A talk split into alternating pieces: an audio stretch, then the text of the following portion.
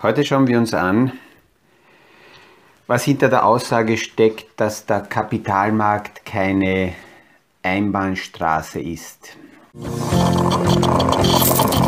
Aus dem Kaffeesatz, der Podcast von AL und E Consulting. Aktuelle Kapitalmarkt- und Wirtschaftsfragen verständlich erklärt mit Scholt Janosch.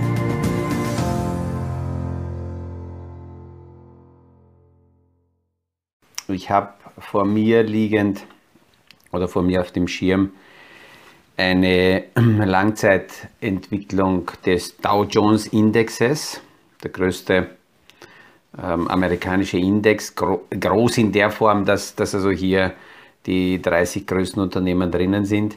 Natürlich nicht die volle Bandbreite des Marktes. Wenn man die Indexentwicklung anschaut, jetzt nicht sehr kurzfristig, sondern zurück äh, äh, diese, diese, äh, dieser Verlauf startet hier am 3. Jänner 2050. Das ist irgendwie äh, spannend, weil auch in diesem Jahr, der erste Tag des Jahres, an dem wir ähm, aktiv gearbeitet haben am, erst, am, am, am ersten Montag des Jahres, das war der 3. Jänner 2022. Damals war der Dow Jones Index bei 198 Punkten. Heute bewegt sich der Dow Jones Index je nach Tagesverfassung um die 36.000 Punkte herum. Wenn wir diese Steigerung in Prozenten umrechnen, dann sind es über 18.000 Prozent Steigerung. Einige klicken jetzt ein und fangen an zu rechnen und sagen, boah, was wäre gewesen, wenn damals ich äh, so viel angelegt hätte und 18.000 Prozent Steigerung dann. Ja, na, dazu, dazu kommen wir später. Wenn wir auf Zinseszinseffektbasis das zurückrechnen, dann wären das jährlich 7,7 Prozent. Das ist dann wiederum nicht so viel, speziell für jene nicht so viel, die in den letzten ein bis zwei Jahren mit dem Kapitalmarkt begonnen haben zu arbeiten und so sich einreden, dass pro Jahr 30, 40 Prozent Wachstum normal sind. Aber über Jahrzehnte durchschnittlich 7,7 Prozent Ergebnis zu haben mit Zinseszinseffekt führt eben dazu. Und das, warum habe ich gesagt, das ist keine Einbahnstraße? Naja, weil auch wenn das jetzt so aus dem Zeitraster rausgenommen, seit 1950 bis jetzt, also über 70 Jahre, ähm, eine, eine äh, nach, nach Steigerung ausschaut, permanent, haben wir Zeiten gehabt, Ende der 50er Jahre, 1958 bis Anfang der 80er, konkret bis 1982, auch eine sehr lange Zeit, über 24 Jahre, Seitwärtsbewegung. Das heißt, da gab es eine Pendelmarktsituation 24 Jahre lang zwischen 550 Punkten und 1000 Punkten hin und her gependelt. Ist also an dieser magischen Grenze 1000, 1050 immer abgeprallt, der Dow Jones Index, um dann ab 82 in eine aktuell immer noch laufende Bullenmarktphase zu gehen, wobei auch diese Phase nicht nur eine gerade Linienführung äh, aufzeigt, sondern hier äh, der 87er Crash drinnen ist, die 2000er massive Korrektur nach dem Platzen der Technologieblase hat sechs Jahre gedauert, bis sich der Dow Jones Index davon erholt hat, äh, obwohl im Dow Jones Index ja nicht jene Unternehmen notiert waren, die eben im Tech-Universum geplatzt sind, aber Trotzdem waren auch die großen Unternehmen davon mit betroffen. Dann die Lehman-Pleite, Platzen der Lehman-Blase und ähm, danach von 2007 hat es fünf Jahre gedauert, bis der Dow Jones Index sich wieder erholt hat und wieder All-Time-Highs erreicht hat. Das heißt, wenn wir uns das so anschauen, dann gehören in so eine langfristige Investitionsphase alle Phasen des Marktes dazu. Die Frage ist nur, wie kann ich damit umgehen? Und ähm, jetzt am Jahresanfang erscheinen ja wieder die ähm, reichen und schönen Listen, äh, die Forbes-Listen des letzten Jahres, wo man sieht, wer ist vermögender geworden, Wer ist schöner geworden? Na, das steht nicht da. Äh, die schöneren, die stehen dann in den Boulevardblättern. Und ich habe da hineingelesen und, und die Frage gestellt, was kann der Normalanleger vom Großkapital, von wirklich reichen, aber auch von institutionellen Anlegern lernen und äh, was könnte ich als Privatanleger daraus übernehmen oder auch als Berater, wenn ich meine Kunden begleite. Und bevor ich diese vier Punkte, die ich hier rausgeholt habe, kurz bespreche, äh, zitiere ich den Costolani, weil einer seiner bedeutendsten Aussagen aus meiner Sicht, was man natürlich auch immer wieder zitieren kann, ist, dass er gesagt hat, wer viel Geld hat, der kann spekulieren, der kann breite Portfolios aufbauen. Wer wenig Geld hat, darf nicht spekulieren und wer kein Geld hat, der muss spekulieren. Äh, das ist spannend, weil nicht nur Forbes, sondern auch die Allianz äh, Vermögensverwaltung jedes Jahr die Vermögensverteilung ähm, äh, untersucht. Und man sieht von Jahr zu Jahr, dass je größer das vorhandene Vermögen, umso weniger Cash-Anteil und umso mehr echt investiertes Kapital in Aktien, Immobilien, überwiegend in Sachwerte außerhalb des Fiat-Zahlungssystems und je weniger Kapital oder niedrigere Summen, umso mehr im Zahlungssystem, im Fiat-System und nicht investiert. Und das ist natürlich in so einer Zeit, wie wir es jetzt aktuell haben, ganz schwierig und da braucht man sich nicht wundern, dass anscheinend Kapital Kapital anzieht, weil nun mal die Summen anders angelegt sind und die emotionale Haltung der Reicheren zum Kapital anders ist und das könnten wir auch für kleinere Anleger übernehmen. Das Erste, was man sieht, wer Geld hat, der geht anders mit kurzfristigen Schwankungen und Verlusten des Marktes um, weil äh, hier diese Panik, Frust, ähm, emotionale Reaktion, auch Gier nicht so stark vorhanden ist weil nun mal das nur ein Investment ist und aus dem permanenten täglichen Cashflow aus der Liquidität heraus das tägliche Leben finanziert werden kann. Und das ist auch das Wichtigste als Anleger, als Kleinanleger, dass Risikomanagement und Liquiditätsmanagement ganz wichtig ist, bevor man heute mit ähm, Anlagen sich beschäftigt, weil ich wenn, wenn ausreichend Liquidität da ist, dann kann ich die Anlagen tatsächlich in allen Phasen des Marktes ähm, emotionsloser und entspannter betrachten, weil damit komme ich gleich zum zweiten Punkt. Das große Kapital nutzt gute Zeiten, gute Einkaufszeiten und in guten Einkaufszeiten ist die Stimmungslage an den Märkten nicht gut. Wenn die Stimmungslage gut wäre, wären die Kurse hoch. Weil aber die Stimmungslage schlecht ist, sind die Kurse niedrig und da brauche ich eben diese besondere Haltung, sagt, ich kaufe einfach ein. Sehr viele Kleinanleger, das höre ich immer wieder, sagen, ich bin frustriert, weil ich habe dort angelegt, weil der gesagt hat, das wird gut. Das heißt, leider ist es so, dass eben Kleinanleger im Gegensatz zu Großanleger oder zu, zu Vermögenden deswegen auf Geld verzichten und Geld gegen Anlage tauschen, weil ihnen jemand verspricht, dass das sicher steigen wird. Und dann können sie leider aus dieser Geisteshaltung mit Kursrücksetzern, mit günstigeren Einkaufskursen nicht umgehen, weil sie dann frustriert sind, dass das Ding nicht steigt.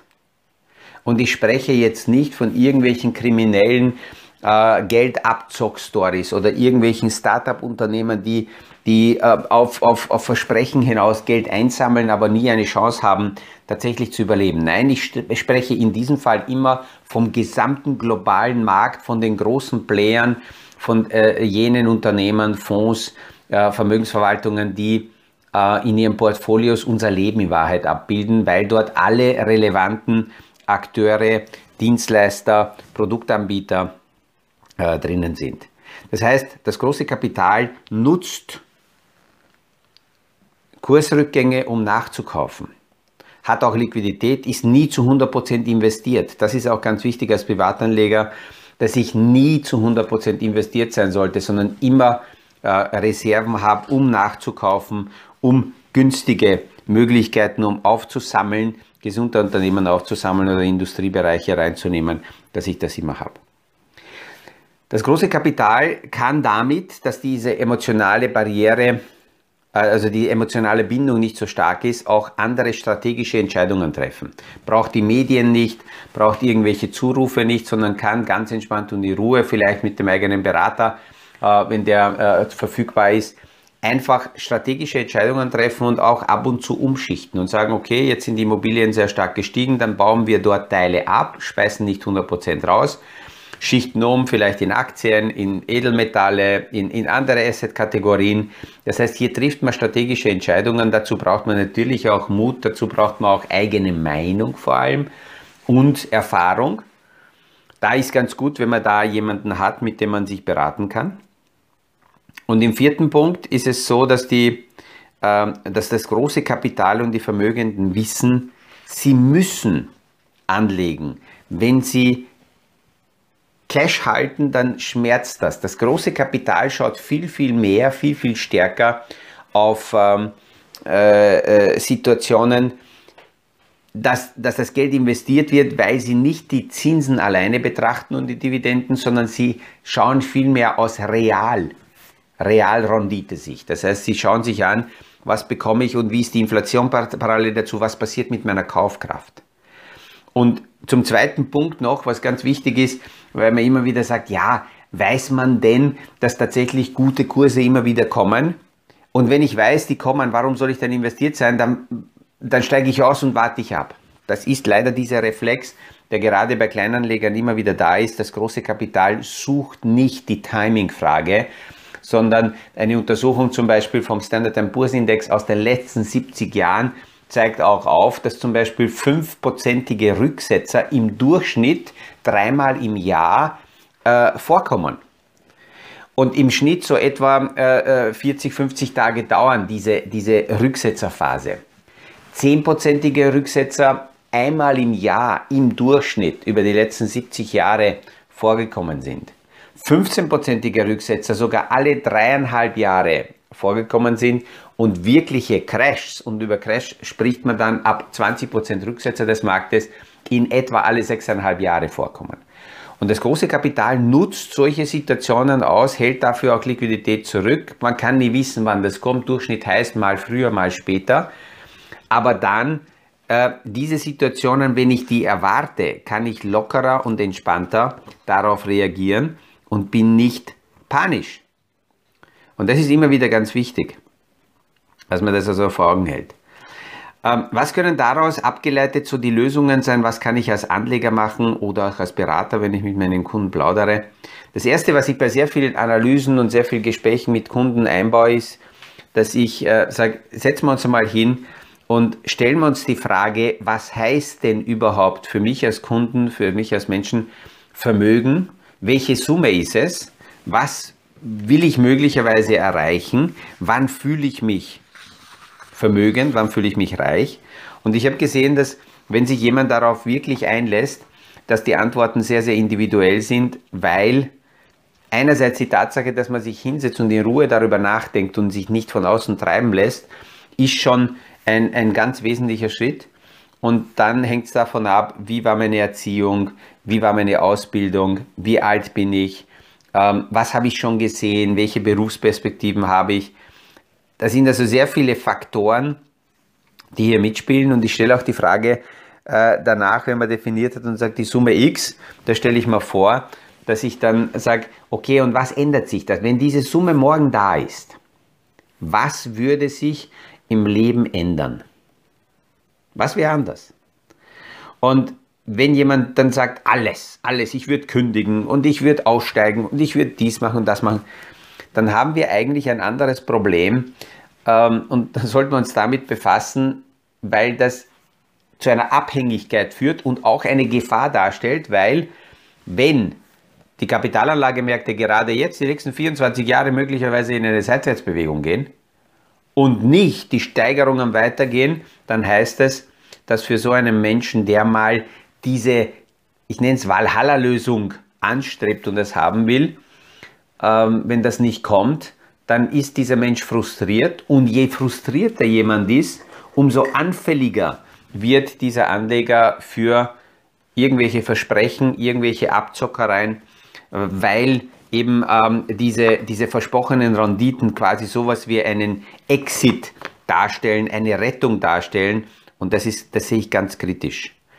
Deswegen ist also ganz wichtig, die Frage zu stellen, ähm, was will ich überhaupt erreichen und was ist, wenn ich das erreicht habe? Und daraus, wie ich mich damit auseinandersetze, wie verhalte ich mich, wenn das da ist, kann man schon sehr oft ableiten, ob dieser Mensch tatsächlich das erreichen wird aus eigener Kraft oder auf Lottogewinn oder sonstige Dinge angewiesen ist. Und deswegen ist auch so, dass die meisten Lottogewinner äh, ein paar Jahre später bankrott sind, weil sie mental mit der Situation nicht umgehen können, weil sie sich darauf gar nicht vorbereitet haben.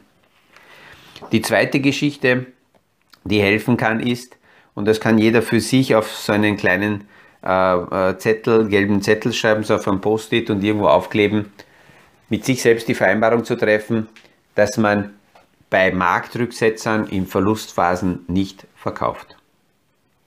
Nur mit sich selbst ein Commitment abschließen. Und ich spreche noch einmal nicht aus irgendwelchen dubiosen ähm, Investmentversprechen, die von Anfang an schon zum Scheitern verurteilt waren. Und wenn ich dann im Verlust bin, äh, dann das auch noch äh, äh schönrede. Nein, ich, ich spreche von soliden globalen Portfolios, wenn die Marktrücksetzer möglicherweise mal da sind, damit sich selbst auch das zu vereinbaren, dass man nicht panisch in so einer Rücksetzerphase verkauft. Voraussetzung dafür ist meist, dass ich natürlich meine tägliche Lebens, äh, meine täglichen Lebensbedürfnisse finanzieren können muss aus Liquidität und deswegen bin ich wieder beim zweiten Punkt, nie 100% investiert sein, sondern immer dementsprechende Liquiditätsreserven zurückhalten. Und das dritte, was als Empfehlung äh, immer wieder äh, sinnvoll ist, sich entspannt die Zeit zu nehmen und zu fragen, was mache ich denn eigentlich mit dem Geld? Weil Papiergeld ist eigentlich nichts, es ist nur Papier. Mittlerweile gehen wir Richtung elektronische, ähm, elektronische äh, Zahlungsmittel. Da werden wir nicht einmal Papiergeld haben. Früher hat man gesagt, Geld ist gedruckte Freiheit, geprägte Freiheit. Naja, wir gehen Richtung digitale ähm, äh, ähm, äh, Zahlungsmittel und somit wird Geld nicht einmal mehr zum Angreifen da sein. Und ich muss mir die Frage stellen, was bedeuten mir eigentlich die Nuller auf den Konten? Was mache ich daraus? Weil Geld an sich noch gar keine Kraft hat, gar keine Emotion hat, ähm, sondern ich muss schauen, was mache ich dann damit? Und das sollte ich mir anschauen. Und da kommen viele dann drauf, wie wenig sie dazu brauchen, damit sie tatsächlich glücklich sind und sehr vieles davon können sie gar nicht mit Geld kaufen. Und diese Erkenntnis kann auch dafür wichtig sein, um dann wiederum zurück zum ersten Punkt, entspannter jede Marktlage zu betrachten, um hier nicht in äh, Panik, in Frust, in Gier oder sonstige emotionale Zustände zu verfallen, weil emotionale Entscheidungen meist nicht richtig sind an den Kapitalanlagemärkten. Und ich merke es auch aus sehr vielen Gesprächen mit Kunden, wenn die Märkte mal kurz zurücksetzen, kommen Anrufe und sagen, oh, sollten wir jetzt gehen, Herr Janosch? Wo ich dann sage, nein, wir schauen es uns einfach an, weil das ein ganz normaler Zustand ist im Markt.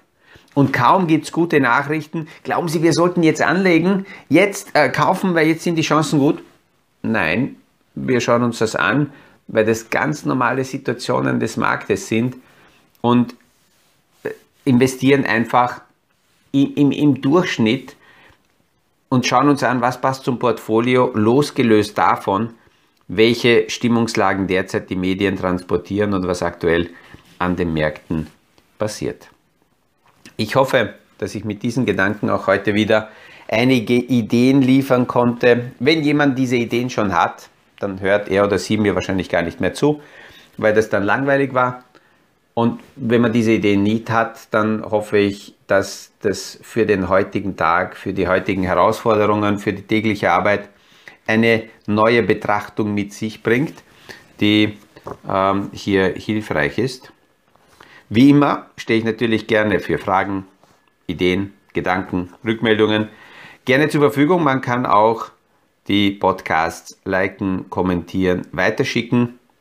Und ähm, ja, aus den Rückmeldungen ergeben sich wieder neue Themen und damit werden die Podcasts immer interessanter und interessanter. Schönen Tag, liebe Grüße, bis zum morgigen Podcast aus dem Kaffeesatz.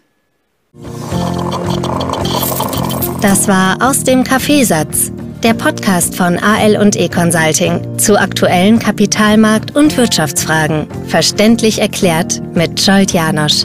Aktuelle Fragen, Rückmeldungen und Anmeldungen zum nächsten Kapitalmarkt-Talk findet ihr auf unserer Homepage www.aleconsulting.at.